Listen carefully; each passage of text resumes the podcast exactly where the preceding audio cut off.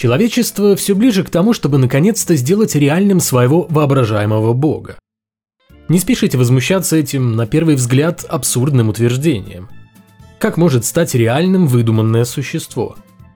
Тем не менее, в Тайване реализовали эту задумку и довольно успешно пугают ею богобоязненных граждан, способных делать что-то только из-за страха перед посмертным воздаянием.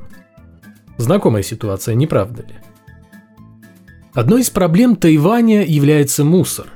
В городах нет контейнеров, и чтобы избавиться от бытовых отходов, приходится подолгу ждать мусоровоза, который приезжает в определенное время. Само собой, особо нетерпеливые или те, кто не успел к приезду мусоровоза, бросают мешки прямо на улицах. Так вот, в одном из самых густонаселенных городов Тайваня, Нью-Тайбэй, придумали, как решить проблему мусора при помощи искусственного интеллекта и бога. В качестве небесного надзирателя за выбросом мусора было выбрано, пожалуй, самое почитаемое местными жителями божество из китайского пантеона – Туди Гонг, дух-хранитель земли. Это добрый бог, но когда нужно, он может быть строгим и суровым. Система God is Watching распознает, когда кто-то из горожан оставляет мусор на улице. После этого искусственный интеллект создает на этом месте голограмму – изображение Туди Гонга – который одним только своим видом вселяет ужас в тайваньцев и заставляет в страхе убегать вместе с отходами. Утверждается, что таким образом удалось сократить количество нелегальных свалок аж на 73%. Бог на службе человечества. Разве это не то, к чему веками и тысячелетиями стремились люди? И не важно, что никакого бога нет, а стращать несознательных граждан приходится голограммой. Ситуация в Тайване в очередной раз продемонстрировала не только колоссальные возможности науки даже на нынешнем этапе ее развития, но и прямое предназначение любой религии, помимо того, что она предлагает простые, быстрые и банальные ответы на очень сложные вопросы. Там, где невозможно объяснить человеку, что вот так поступать плохо, работают древние суеверия, которые, вырабатывая у людей чувство страха, заставляют их делать то, что хочется или что выгодно другим – Хотя, как кажется, гораздо проще было бы не изобретать велосипед, а просто наладить работу мусоровозов. Но, как оказалось, страх перед Богом гораздо эффективнее решает проблему мусора на улицах тайваньских городов. Тем временем продолжается банкротство американских епархий католической церкви, причиной которого являются бравые похождения священников-педофилов в прошлом – за их действия религиозная организация расплачивается сегодня перед потерпевшими. Причем вынуждена раскошеливаться на весьма крупные суммы.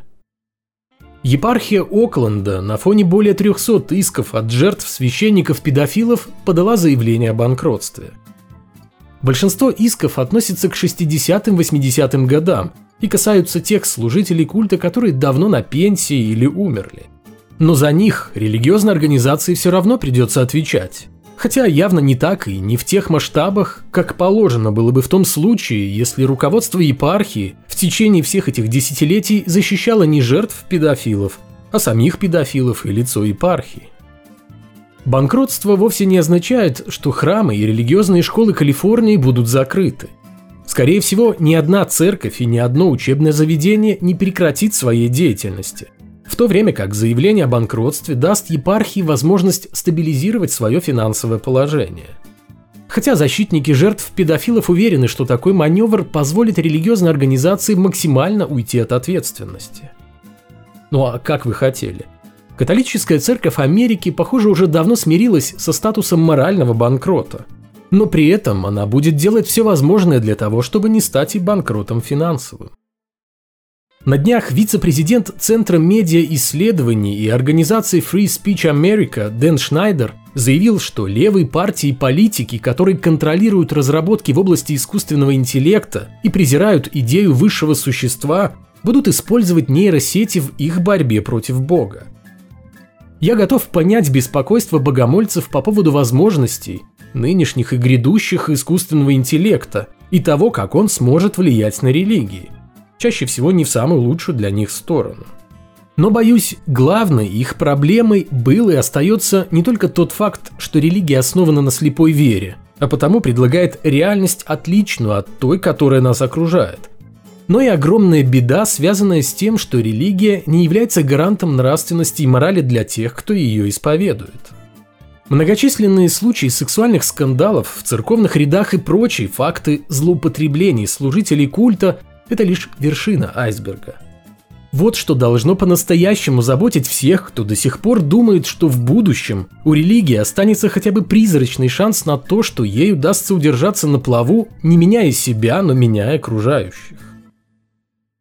В Иране повесили двух человек, осужденных за богохульство – Юсеф Михрат и Садрала Фазели Заре были арестованы в 2020 году за осуществление антирелигиозной деятельности, за которую правоохранители приняли участие в интернет-сообществе «Критика суеверий и религии». В течение трех лет, пока длилось следствие и шел суд, мужчин держали в одиночных камерах как особо опасных преступников, запрещая им общаться с родными. Смертные приговоры были приведены в исполнение в этом году – причем информационное агентство судебной власти Ирана всецело поддержало убийство Михрада Изаре, поскольку, по мнению властей, они это заслужили, ибо не только оскорбляли пророка Мухаммеда, но и пропагандировали атеизм. Глава местной правозащитной организации Махмуд Амири Магаддам долго возмущался в СМИ по поводу того, что эти две казни в очередной раз обнажили мракобесную средневековую сущность иранского правительства – и призывал мир продемонстрировать своей реакции, что казни за выражение личного мнения нетерпимы в нынешнем мире. Но ждать от международного сообщества каких-то решительных шагов из-за того, что где-то в Иране казнили богохульников, было бы слишком наивно. Тем более, что иранской теократии плевать на все обвинения в мракобесии. Точка зрения, основанная на религии, которая воспитывает и продвигает ненависть к неверным, то есть всем, кто не исповедует твою религию, не может дать миру ничего, кроме насилия и крови. Каждый раз после подобной новости верующие должны задавать себе один единственный вопрос. А что изменилось после казни тех, кого они объявили богохульниками? Кто-то будет меньше критиковать религию, а сама она станет более убедительной? Или же ваш бог настолько кровожаден, что ему до сих пор нужны человеческие жертвоприношения, которые его адепты маскируют под так называемое правосудие? А может быть, все до безобразия просто, и верующие таким образом лишь успокаивают сами себя. В то время как их богу абсолютно все равно, что кто-то на земле его не очень любит или не верит в его существование. Потому что он и в самом деле не существует. А на фоне, похоже, всерьез взялись за обновление коллекции священных реликвий. Буквально несколько выпусков назад я рассказывал про так называемое обретение – а по факту просто выкапывание останков блаженного старца Дионисия. Дионисий, представший перед специальной духовной комиссией, был очень плох. Хотя что можно было ожидать от человеческих останков, пролежавших в земле с 2004 года?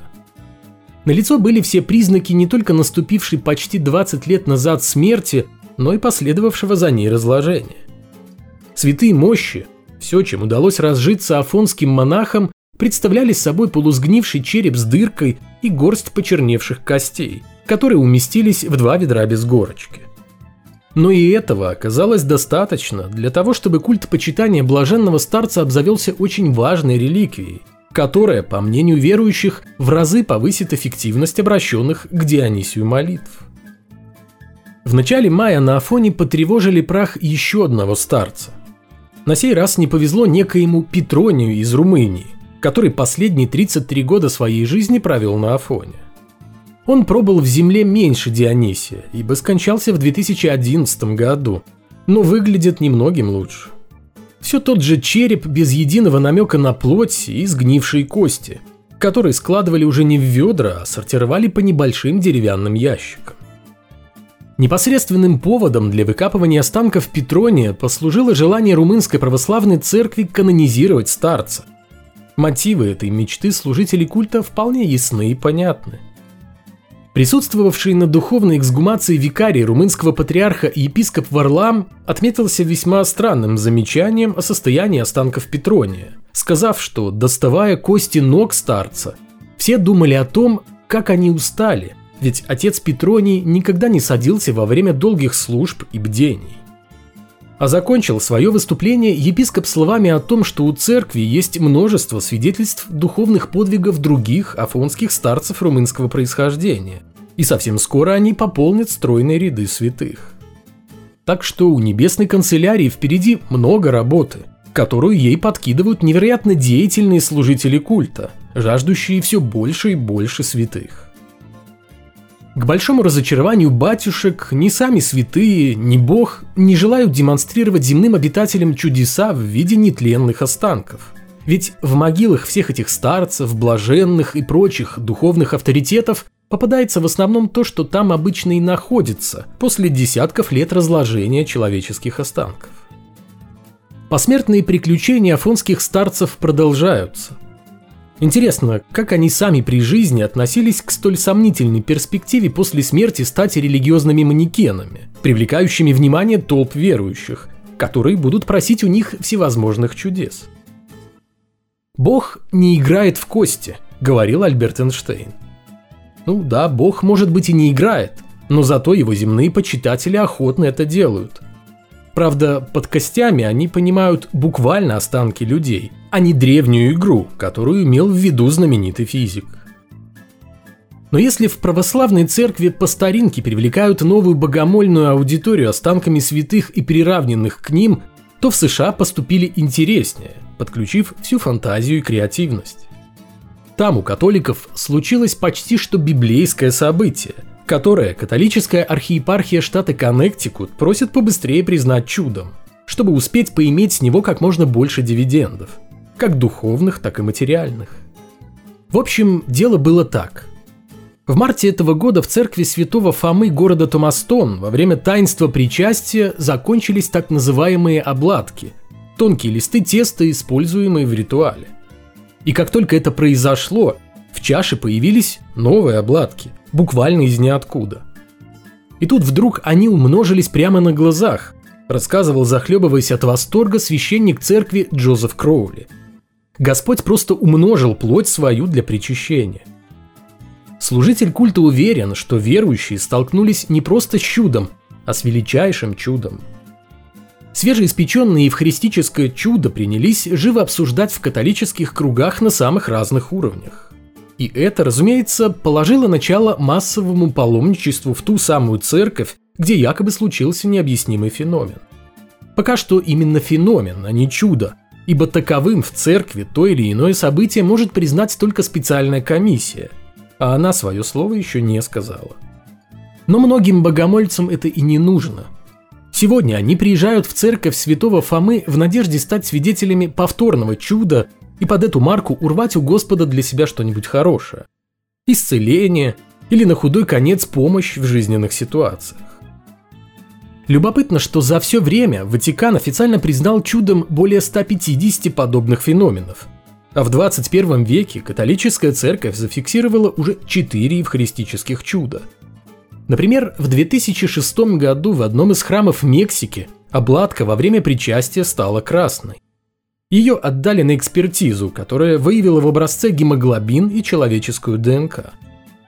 Чудо, конечно, так себе, но верующие выдавали за Божье знамение и меньше. Так что ничто не мешает им сейчас признать и пятое евхаристическое чудо этого столетия. А в случае с умножением хлебов все будет еще проще, чем когда обладка покрывалась кровью. Не нужно проводить никаких экспертиз, а само чудо будет признано таковым лишь на основе слов служителя культа, в чаше которого будто бы и появились таинственным образом лишние обладки. Судя по тому, как церковь все чаще обращается к самым примитивным способам поднятия своей духовной популярности, наподобие случая из Коннектикута, проблемы, с которыми столкнулась религиозная организация, являются очень серьезными и, я бы даже сказал, беспрецедентными. Религия медленно вырождается и вымирает, а то, чему мы являемся свидетелями сегодня, это ее долгая предсмертная агония. Духовная, моральная и интеллектуальная.